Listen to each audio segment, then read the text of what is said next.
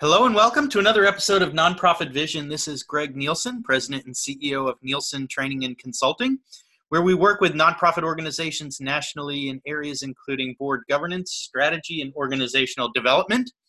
Today is a uh, an extra special podcast episode. We're going to be talking about a topic that impacts many, if not most, nonprofit organizations across the country, and that's fundraising and specifically auction items um, for your event and your your charity.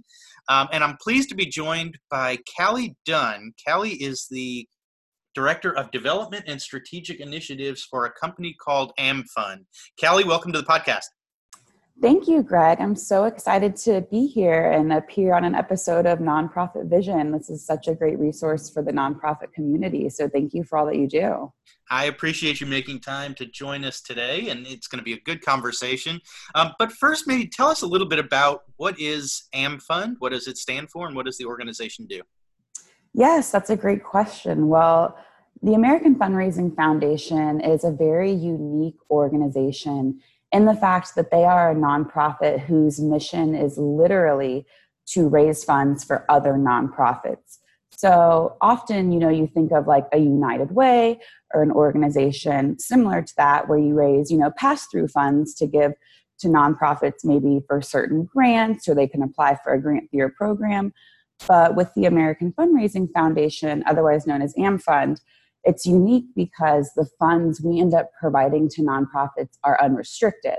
So that's so important to the nonprofit community that you know they have funds to hire for payroll or keep the lights on. So uh, with the American Fundraising Foundation, we're able to support nonprofits in a very broad, unique way.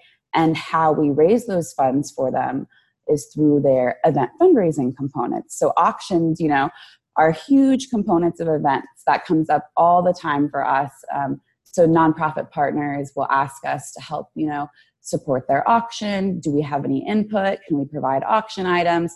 And then we're happy to do so and you know help raise them unrestricted funding through their fundraising event.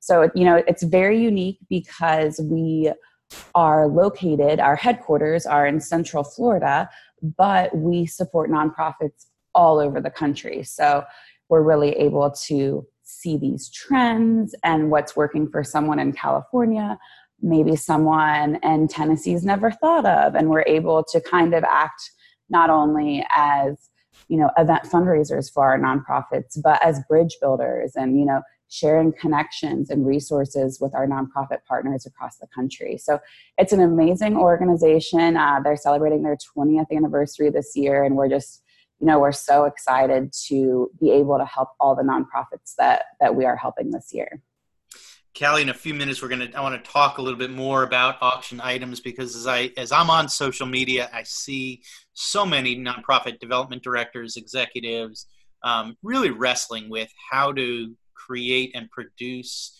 an auction that's going to be profitable um, for their fundraiser, for their organization. And I want to talk a little bit about some tips for those organizations. Um, first, though, tell us a little bit about your own background. How did you come to uh, AmFund? How did you get involved in this work and get the experience um, that you have in, in um, nonprofit fundraising?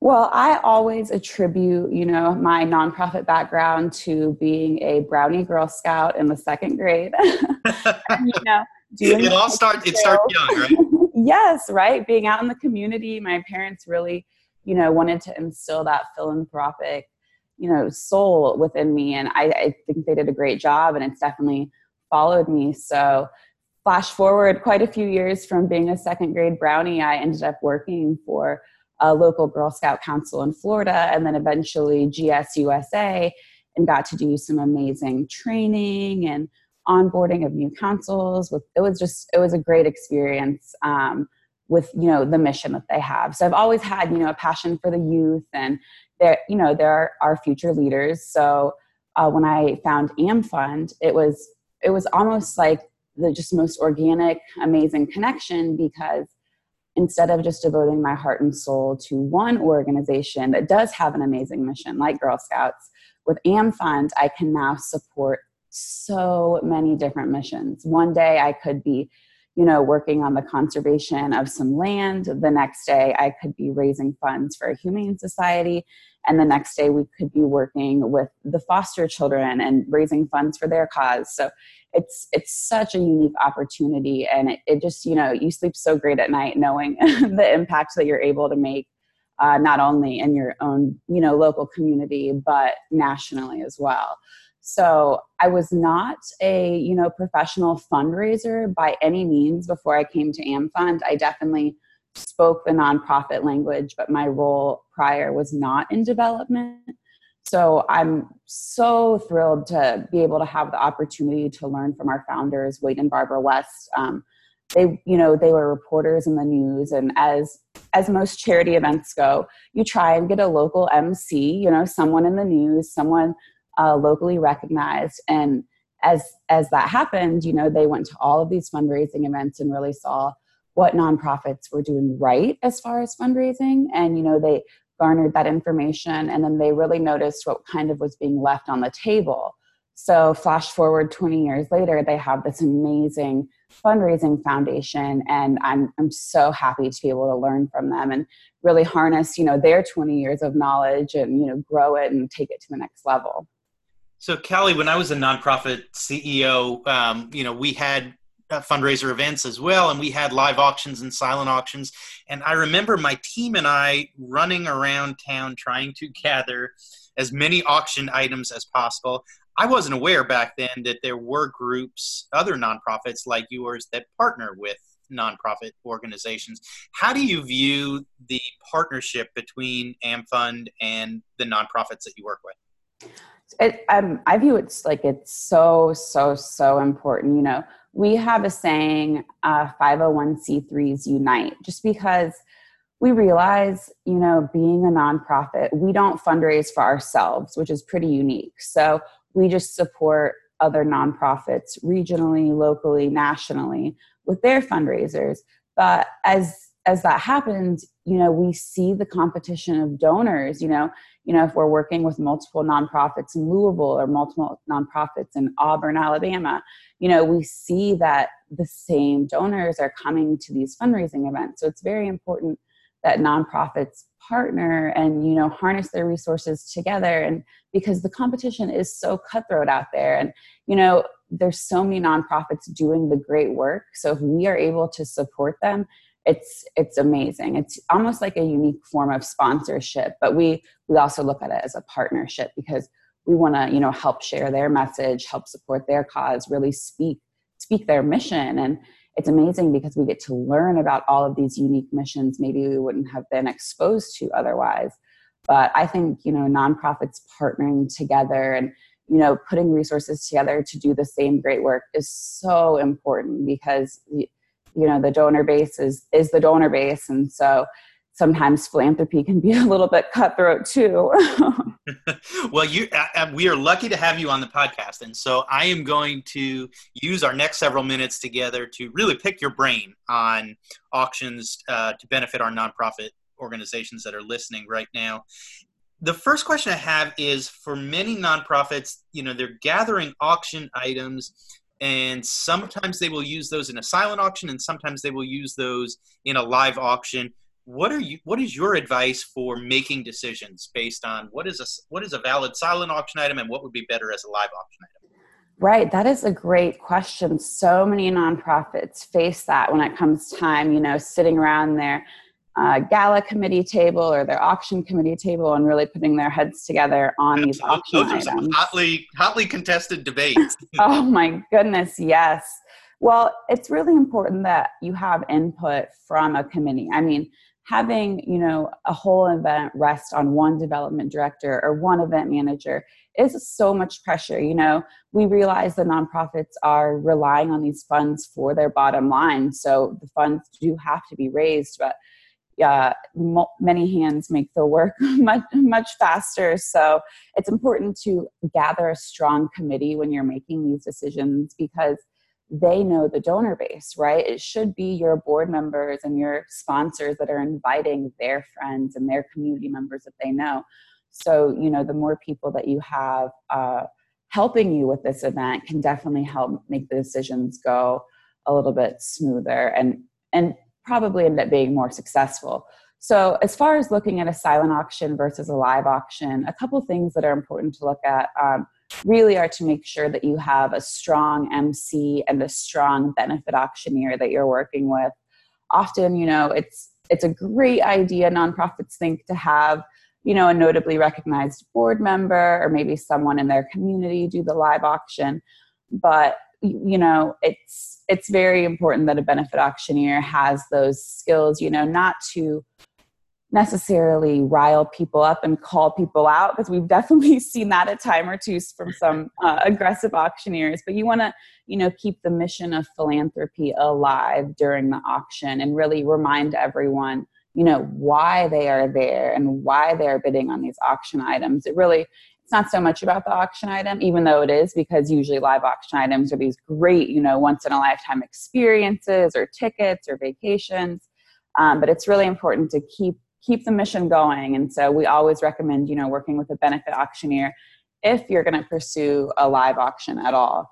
Oftentimes, you know, nonprofits don't even pursue that dependent upon how experienced they are with their fundraising event. You know, we'll see galas grow and maybe not do a live auction until year three or year five as you know they're growing their their donor base and growing their attendees of their event uh, but silent auctions, too, I've seen so many nonprofits just kind of start to shy away from them because it is so much work, right? It is, you know, really beating the pavement, trying to get those donations, all the last minute items, putting together lucrative baskets. And so many nonprofits have just grown tired of them altogether. So that's why it's so important to have that committee so it's not all on one person uh, I don't know how many times one person can can make the same donation ask over and over and over again. So having that committee is really helpful in making decisions and garnering those great auction items. Now, Callie, I know from talking to you prior to the podcast today, um, you've told me there's a magic number of auction items. That there's a formula for nonprofits to use, and I am very curious, and I know our listeners are as well. What is the magic number of auction items? This is such a great question, you know, and so many nonprofits think that the more items, the better, but that's just not necessarily the case. Really, you know, what's the goal with an auction? The goal with an auction is to raise the most funds possible on each item. So if you have 200 items and you have 200 people, the reality is there's not going to be competitive bidding because everyone could essentially walk away with their own item potentially for the minimum bid if you know there was an item that interested each individual person so that's what we don't recommend we don't recommend you know getting as many items as possible to have the largest silent auction and boast about how your event had a 200 item silent auction that is not the goal the goal is that competitive bidding, that aspect of urgency, the, the mission to raise funds for a great cause. So, really, from our 20 years experience, uh, what we've we've garnered the magic number of auction items to be has to do with the number of attendees present. So, typically, attendees come to fundraising events in couples. You know, usually you buy a ticket for two, or a table for ten, or a table for eight. So typically, people are coming in twos, they're coming in couples. And sometimes those couples are referred to as buying units. So you usually want one item per four buying units. That's how you create the most urgency and excitement and competitiveness amongst your guests. So, otherwise, that's one item for every eight individuals. This way, there is a good chance that they're going to have to outbid each other and fight for the item they want because potentially there would be eight bidders on one item or four couples on one item. So we do have a blog that goes into much more detail about this on our website um, under our blog section. So it's it's great. There's a whole formula. It breaks it down with you know the number of attendees divided by two to create those couples, and then divided again by four. So it ends up you know being one for every eight people, which is is a little secret of success, you know, when it comes to prepping for your event and your fundraising auctions. That way you can prep, you know, if you have mobile bidding or prep the correct amount of space and not be uh, really struggling over those final auction items because sometimes less is more. And I think that that's the important takeaway for folks who are listening today is that sometimes it's not about gathering as many auction items as you can, but really focusing on the quality of the items and making sure that they are items that are going to be desirable um, for your attendees, that, that are tailored to those who are likely to be attending your auction. Yes. Callie, tell us a little bit about some of the trends that you see in auction items. Yes, well, it's so interesting, you know, working all over the country. It, it's almost the same, and then you see some very different items that catch your eye, and you try and, you know, kind of uh, transport those ideas into what would work for another region. So I love being able to travel and witness these trends. You know, talking with all of the development directors I support or the volunteers who are the event chairs for their galas, time and time again, they are seeking travel. They always tell me, you know, oh, I saw this at another organization. How did they put something like that together? And it's really unique because, you know, they're learning from each other at the same time, which is what we're all about, you know, with 501c3s uniting. So so often time and time again it's it's travel. They really want the next greatest best experience for their donors which i think is amazing because that really shows you know they want their donors to get something for their giving. You know they they put so much time and energy into this auction. It, it could potentially you know be very fruitful for them like an open ask uh, if they have you know significant auction items. So often we you know we're hearing about travel we're hearing about you know once in a lifetime experiences maybe sports tickets to things like you know the masters and things like that that are you know very widely known and very popular. Uh, that's an important point. I think that um, particularly with you know with with the rise of e-commerce and and how you know things like amazon are at our fingertips where we can more easily buy things than ever before. The uniqueness of experiences including travel as an auction item seems to have grown. Would you agree with that? Oh absolutely. And you know the unique thing with nonprofits offering any form of travel in a silent or live auction is that travel is another opportunity right? It's not a wine pull, it's not a raffle ticket, it's not participation in the photo booth or whatever other like gift card pulls are there at the fundraising event. Travel is something the donors were typically going to do anyway.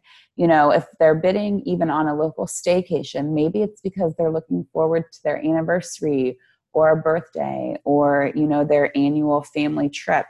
So it's uh it's almost like a pocket of money that they were to spend anyway and you at your fundraiser just offered them a chance to still make that purchase they were going to make but now do it with a philanthropic component of a donation back to the organization. And i think one of the trends that i've seen and i remember again back to back to when i was fundraising for my organization we were dependent on when it came to travel and trips we were dependent on who was in our network. So whether a certain board member had a condo or had a house or um, you know other availability of auction items and i think one of the trends i've seen is with the rise of groups like yours is the ability to go out and procure those types of items without having to rely just on who's in your network of board members Exactly. No, and you know, not all nonprofits are even that lucky to have board members of that philanthropic stature that will offer up condos or offer up timeshares or whatever it may be. So some nonprofits don't even have that resource to begin with. So it's really, you know, important that they, you know, unite with other nonprofits like ours who do have the resources to help provide that for them. And it, you know, we're only an addition. We really want the nonprofits to still, if they do have those board members, you know still connect with them still allow them the philanthropic opportunity but often you know we don't want the winning donors to have to go back and be like, okay, I won Sally's condo. Now, when can I go? You know, sometimes that falls back on the nonprofit and they have to end up doing more follow up after their event than maybe even, you know, it might spend more time with that than the funds raised were actually, you know, for. So sometimes it's almost a catch 22, but it's, it's great opportunities, you know, for people to engage with their board members, engage with their communities, and then still connect with other nonprofits for resources like this when needed, just to help maximize their fundraising potential. One of the other things that I saw recently at a fundraiser that I, I thought was absolutely brilliant was they had partnered with a group um, like yours that provided the trip and provided the planning services for the trip. And mm-hmm. they had two distinct buying units, two distinct donors who really wanted that trip. And because of that partnership, they were able to sell it to both of those donors and double the amount of money. Do you see that as another trend in the industry? Oh, yes, absolutely. In a silent auction, it's great because you can almost do it on the sly, right? Like you congratulate the winner, everyone's excited, you know, they're usually waiting to see who the final bid was, and then the person that was outbid will still stick around because you know they were really excited they really wanted that so they're going to check on their bid and then you have the opportunity when you're working with national organizations of that stature like ours to still have another trip like right on your back burner for that second donor. So then the funds raised just doubled.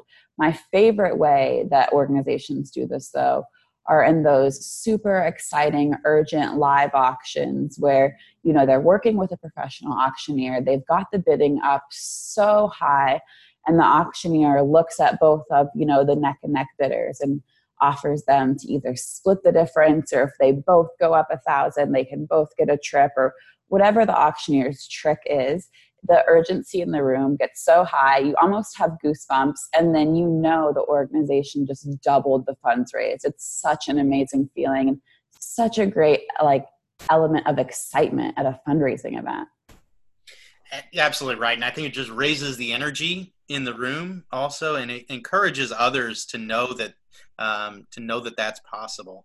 And I think one of the other things that you mentioned um, that certainly resonated with me is that when you are working with an outside group, a fellow nonprofit like yours, um, on these trips, is that you take on the follow up with the donor that wins it. I think one of the things that's always challenging for a nonprofit is if you're dealing just with one of your board members is the logistics afterwards of who wins the trip and then having to connect that person with the board member work on mutually agreeable dates. That's not really where you want to be spending your time and resources as a nonprofit executive. Oh, right. Absolutely not. No, we realize nonprofit resources and time are so limited as it is, especially when it comes to fundraising event time, whether it be their gala, their golf tournament, their 5K, whatever they do. That's already enough stress as it is. I mean, the follow up, you know, just with tax letters and things of that nature. And then to have to worry about, you know, travel arrangements and uh, letting the donor know when the blackout dates are. And that that's just very unnecessary for someone in an event or development role to have to take on on top of everything they already do. So that's why we're happy to take that on and take that off of the nonprofit's shoulders, just knowing, you know, that we're we're around. We've been doing this for 20 years and we guarantee all of our travel for three years. That could be a long time of a donor following up with a development director directly. So we're happy to uh, take that take that off the nonprofit's shoulders and still allow them to raise funds through that mechanism. So it's whew, it's, it's definitely a big job for someone planning all these events a year, you know, for their nonprofit and solely raising funds for you know their mission and their bottom line. So we're we're happy to step in there.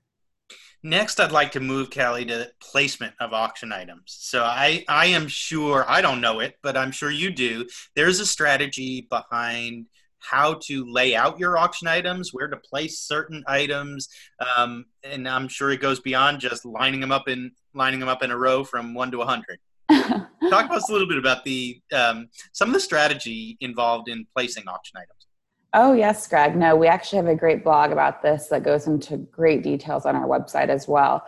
But, you know, often people think they should group similar items together. So let's say they would do a table of sports packages and sports memorabilia, and then they would do a table of cooking packages, and then a table of uh, gift packages, gift cards, things of that nature.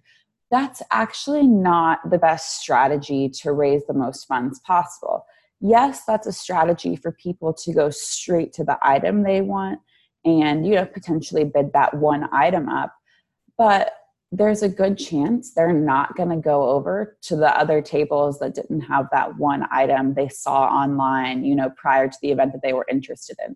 They're going to make a straight beeline to the item they want and probably potentially ignore the rest of the auction. So we always recommend to mix the items together. You know you do not want two similar items right next to each other. One, it creates unwanted comparison of side by side, potentially competition. You know, they could potentially jump to the other item if they saw the bids were lower, and that only raises you less funds. So, we like if you had two sports jerseys, I would not put them side by side. You know, you want to dispense them amongst the room. So there's still excitement waiting in every corner for all the different flavors of auction items that donors are interested in. So uh, again we don't like to group items together which you know lots of nonprofits think is a great idea. They're missing out on funds because someone who was interested in a garden planter might also be interested in you know this amazing spa package and they wouldn't have looked at it because they weren't in the same quote unquote section. So we say, you know, don't do a section, just have them randomly together, um, you know, creating excitement for all of the potential bidders throughout the room. Um, Similarly, um, advocate spreading out items based on value rather than, you know, sort of ascending order or descending order of value. Absolutely, yes.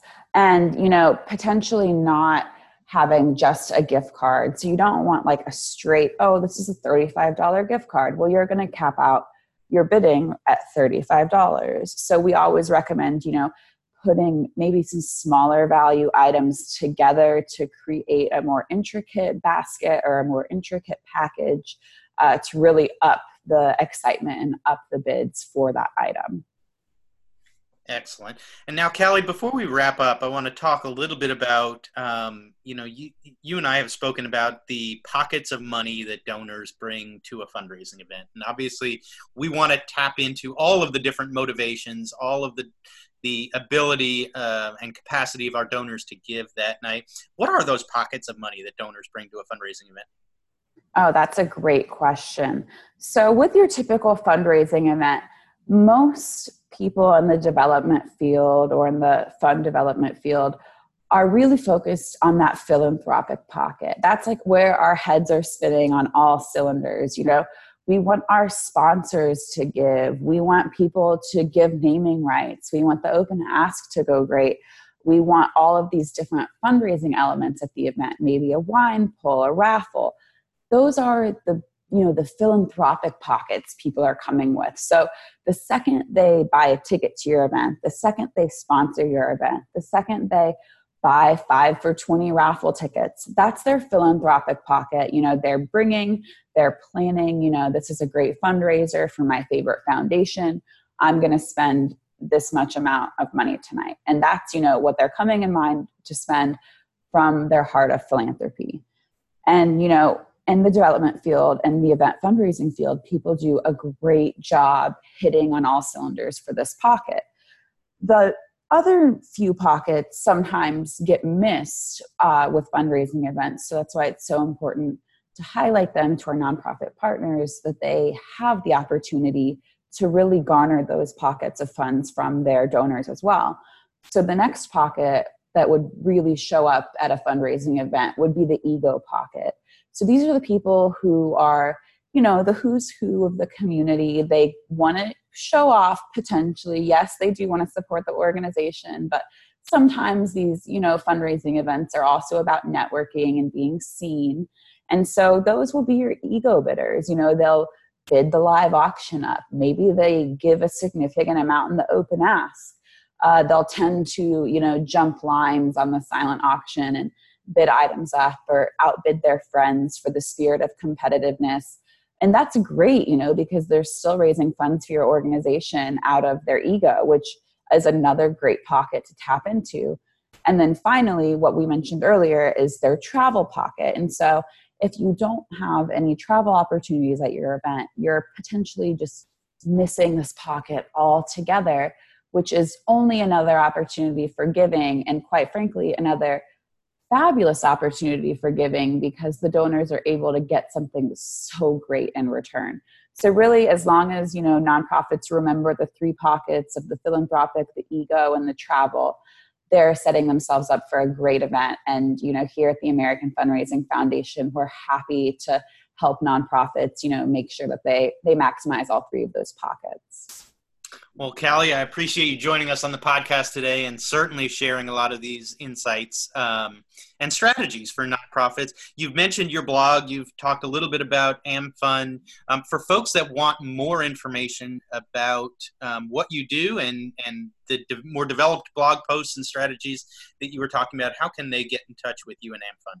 Oh, absolutely. So our website is amfund, A-M-F-U-N-D dot org. Uh, we are a 501c3, so it's dot org. And our phone number is 407 895 8000. And we can be reached at uh, both of those sites, the website and the phone number. And we're happy to help nonprofits fundraise. You know, 501c3's got to unite. Callie, absolutely. I appreciate you taking the time to join us today and, and, certainly appreciate your insights and wisdom. Yes, thank you, Greg. It was so great to be on this episode of Nonprofit Vision, and we look forward to sharing this with our network as well. Absolutely. Again, this is Greg Nielsen of Nielsen Training and Consulting. You can always reach out to us at www.nielsenconsults.com. That's www.nielsen consults.com. Look forward to upcoming episodes of the podcast as well. Thank you again, Callie. Thank you.